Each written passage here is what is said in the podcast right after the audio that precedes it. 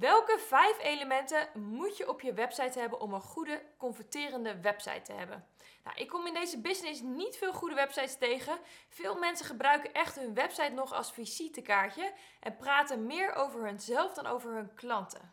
Nou, een goede website is een website die mensen uitnodigt om een stap te zetten en dat heet een conversie. Je wilt namelijk de taal van je ideale klant spreken, laten zien dat je hun begrijpt en vervolgens laten zien hoe jij hun hier het beste bij kunt helpen.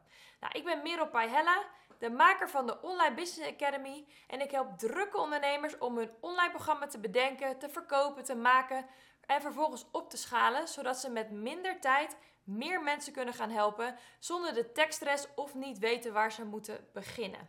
Nou, laten we het vandaag hebben over je homepage. Welke elementen moeten daarin voorkomen om een goede homepage te hebben? Allereerst, nummer 1. Ze moeten, de mensen die op jouw website komen, de visitors noemen ze dat, in één opzicht kunnen zien wat jij voor iemand kunt betekenen. Wie help je en waarmee help je ze?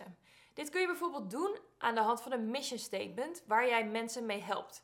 Van welke pijn help je ze af? Het gaat wel over jou, want je hebt vaak een ik-statement, maar uiteindelijk of een wij-statement. Ik is persoonlijker als je een klein bedrijf bent. Ehm, maar je vertelt eigenlijk hoe je dan een ander kunt gaan helpen. Nummer 2. Wat is de actie die je wilt dat mensen op jouw website ondernemen?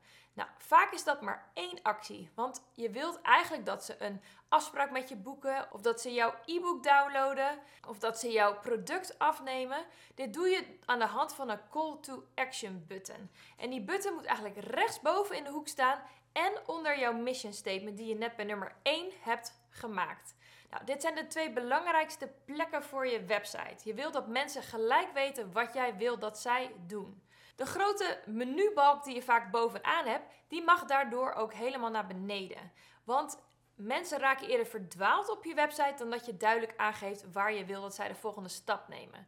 Dus bijvoorbeeld als je een overzicht wilt hebben van je blogs, over jij, je contactpagina en misschien nog een overzicht met je services, die moeten allemaal naar de onderkant van de website. Als het goed is, moet jouw call to action die bovenaan staat echt de volgende stap zijn die je wil dat mensen zetten in plaats van dat ze zoek raken op jouw website. Nummer 3. Je homepage is de perfecte plek om jouw gratis weggever te promoten en dus e-mailadressen te verzamelen voor je lijst. Dit is de eerste kleine stap die mensen gaan doen met jou. Mensen doen een soort van microconversie, zodat ze een naam en e-mailadres achterlaten en daardoor kennis met jou kunnen gaan maken. Het kan een e-book zijn, maar het kan ook een gratis masterclass zijn, gratis strategiecall, maar iets wat jij weggeeft aan mensen. Nummer 4. Schrijf de teksten op jouw website zodat je aangeeft dat je mensen begrijpt. Dit is de taal van je ideale klant.